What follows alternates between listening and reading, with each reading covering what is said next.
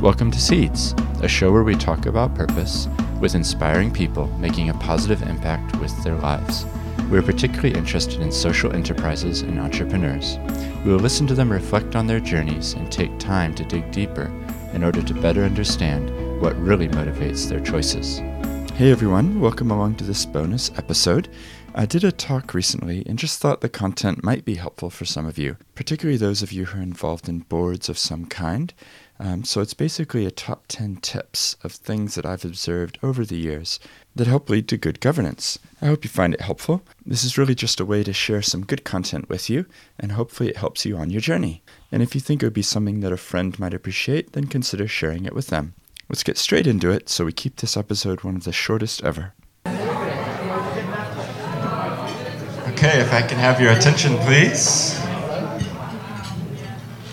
Everyone, kia ora koto, ko Stephen Tokuingawa no Ōtautahi Ao. I didn't get a chance to say that before, so wanted to do that. Um, if we hadn't just had dinner, and I held up this lovely avocado that I got in the supermarket today, what do you think we could make that into?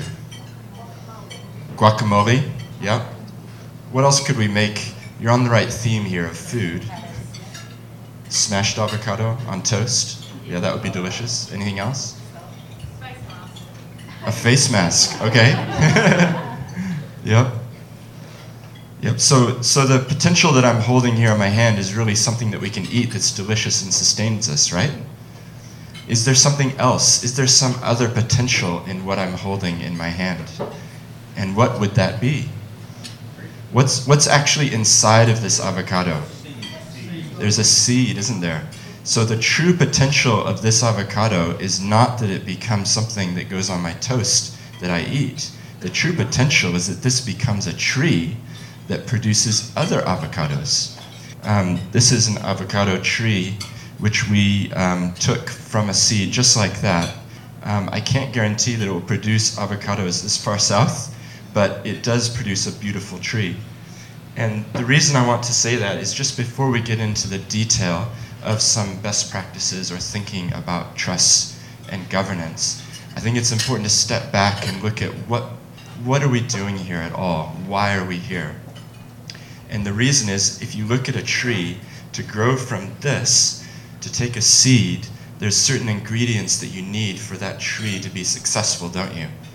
So you're going to need what? You're going to need water, soil, light, good conditions, not too cold. And in a way, that's what we're doing tonight.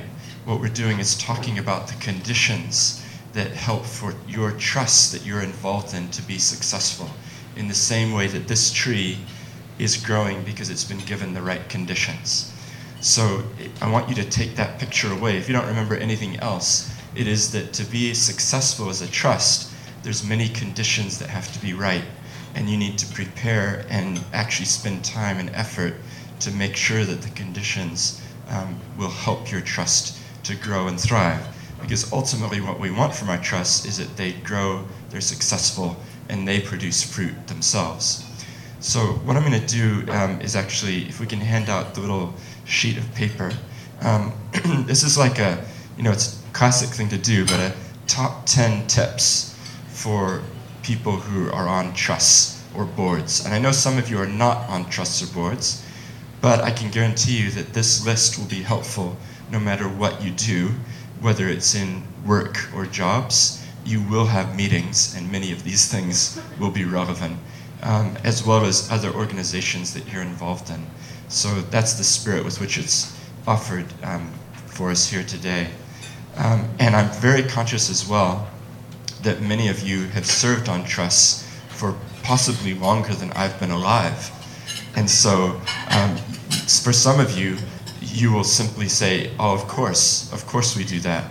Um, but what I'm hoping is that this can be a chance to refresh and to step back from your day to day grind of the perspective of what you've been doing for years and years and actually step back from it and go, Well, wait a minute, maybe we aren't doing this bit or that bit as well as we could. Because the reality is that in any organization, there's always ways that you can improve. So you'll notice in, in the list, there's actually a place under each one where I've said um, my rating. you know, out of 10. I don't need you to fill that in. It's simply there as a psychological thing that I really want you to engage with this material. I don't want it to just be um, this is a list that gets thrown away at the end of the night.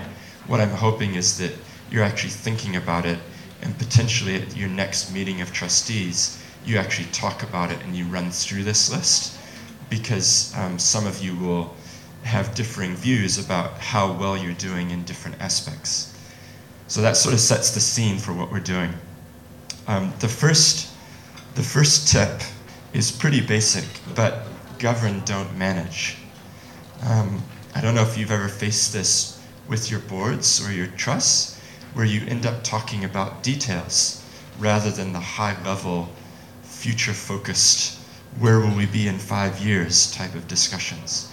And I've put an example there, you know, um, a yes, what is our strategic plan for the next five years, as opposed to can we save $7 a month by purchasing paper in bulk.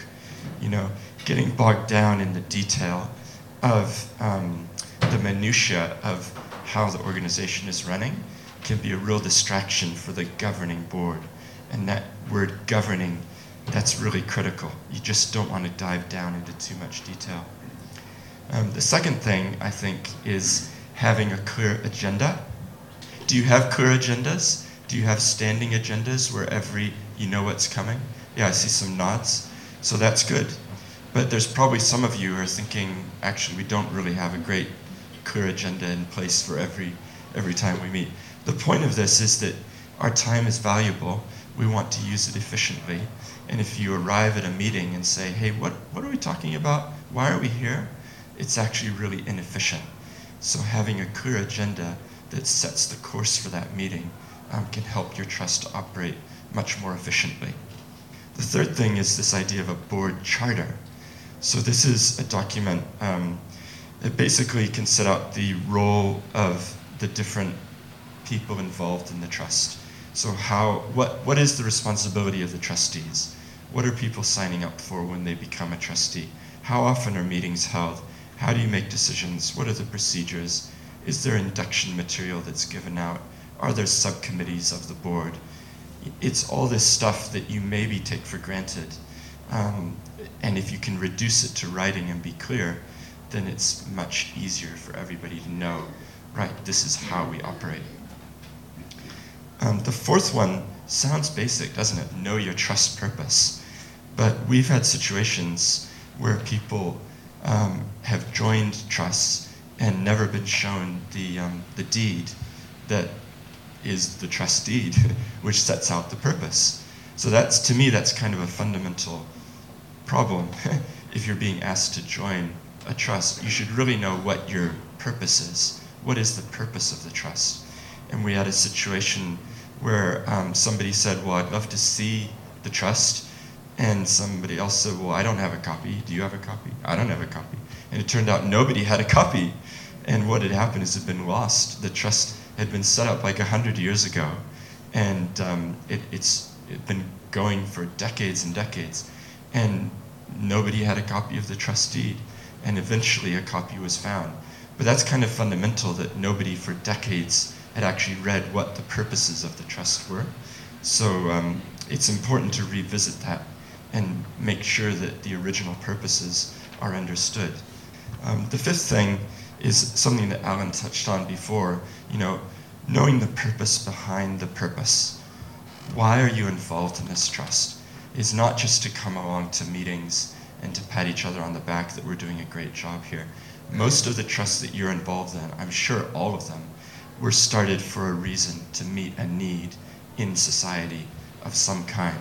And sometimes we can get distracted from the fundamental reason that the trust was originally set up because we get focused on when's the next meeting, the budget, we're not quite meeting it, who are we going to hire for this?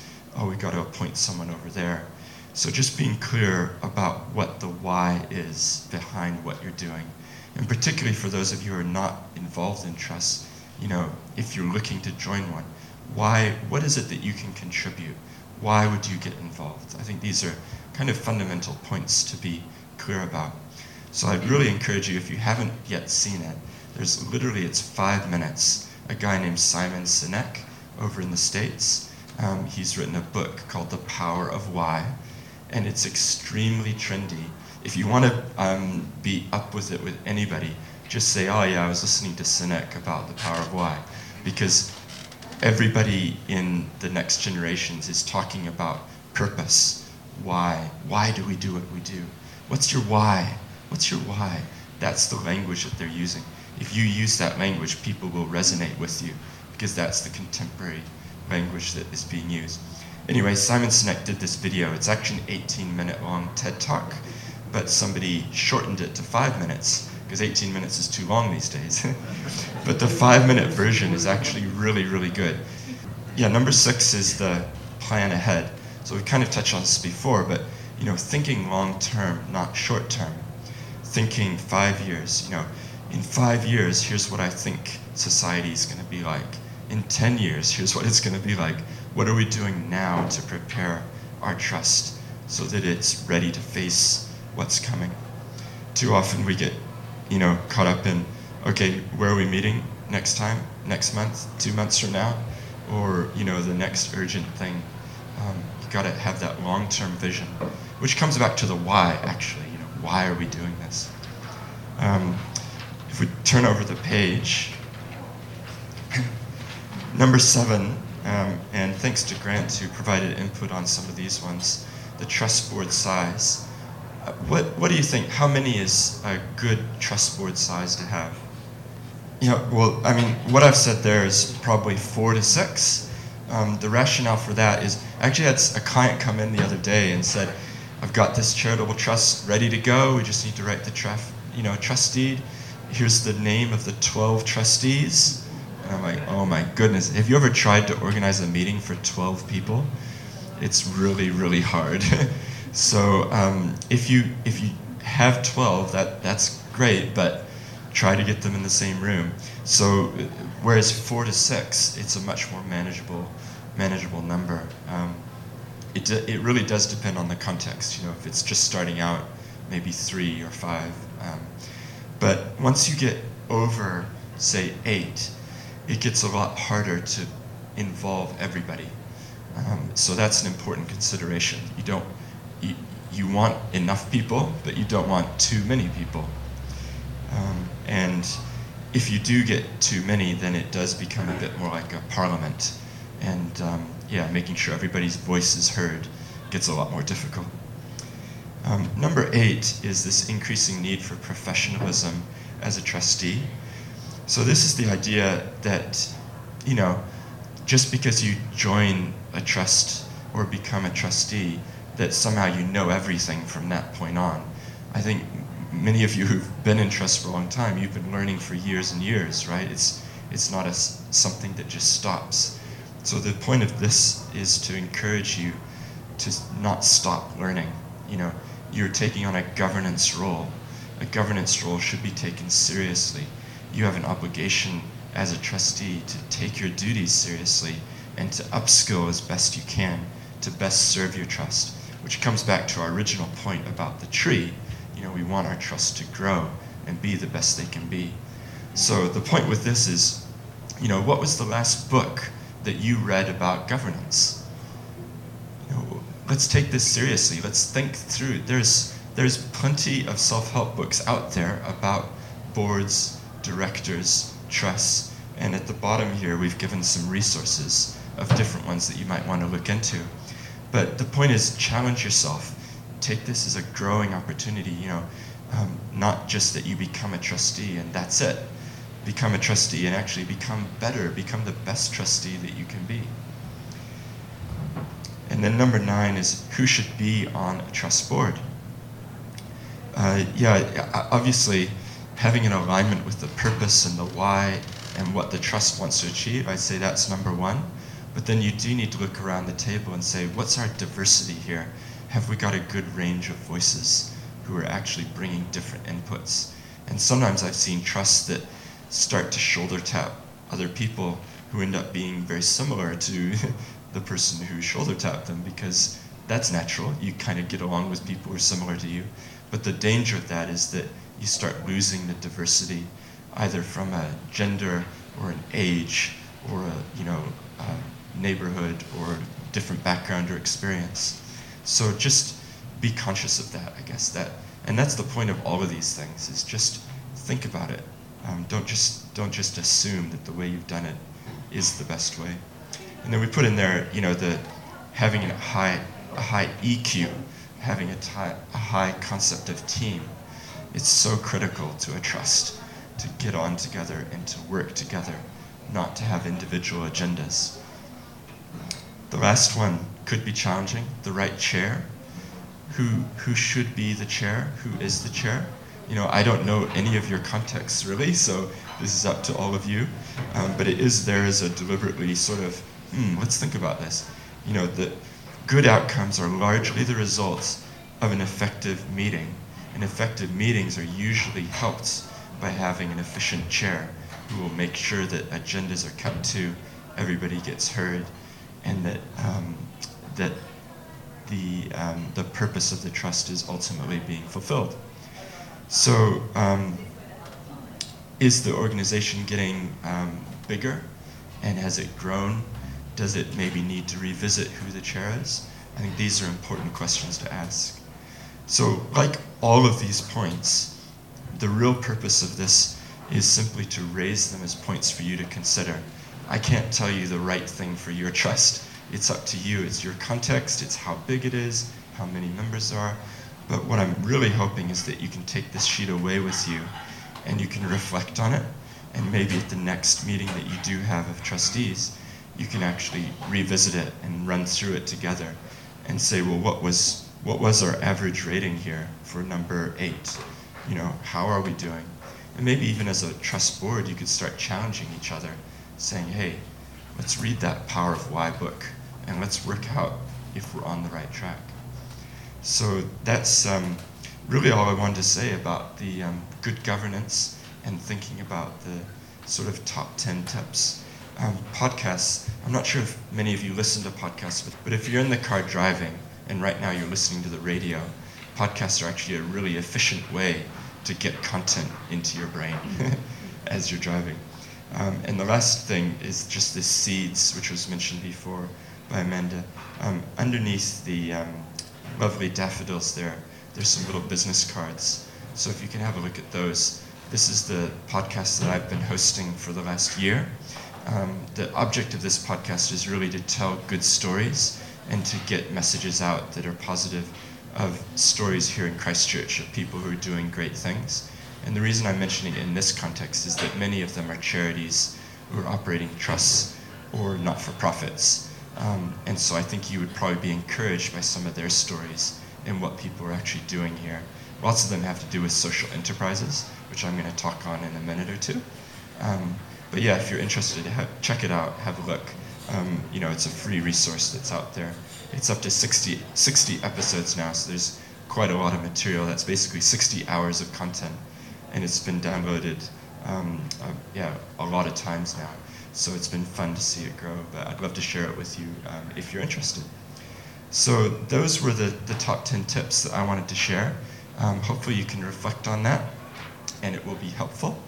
Well, I do hope you enjoyed that bonus episode and that there were some helpful tips and tricks for some of you, or at least some things that it's good to be reminded of. Until next time.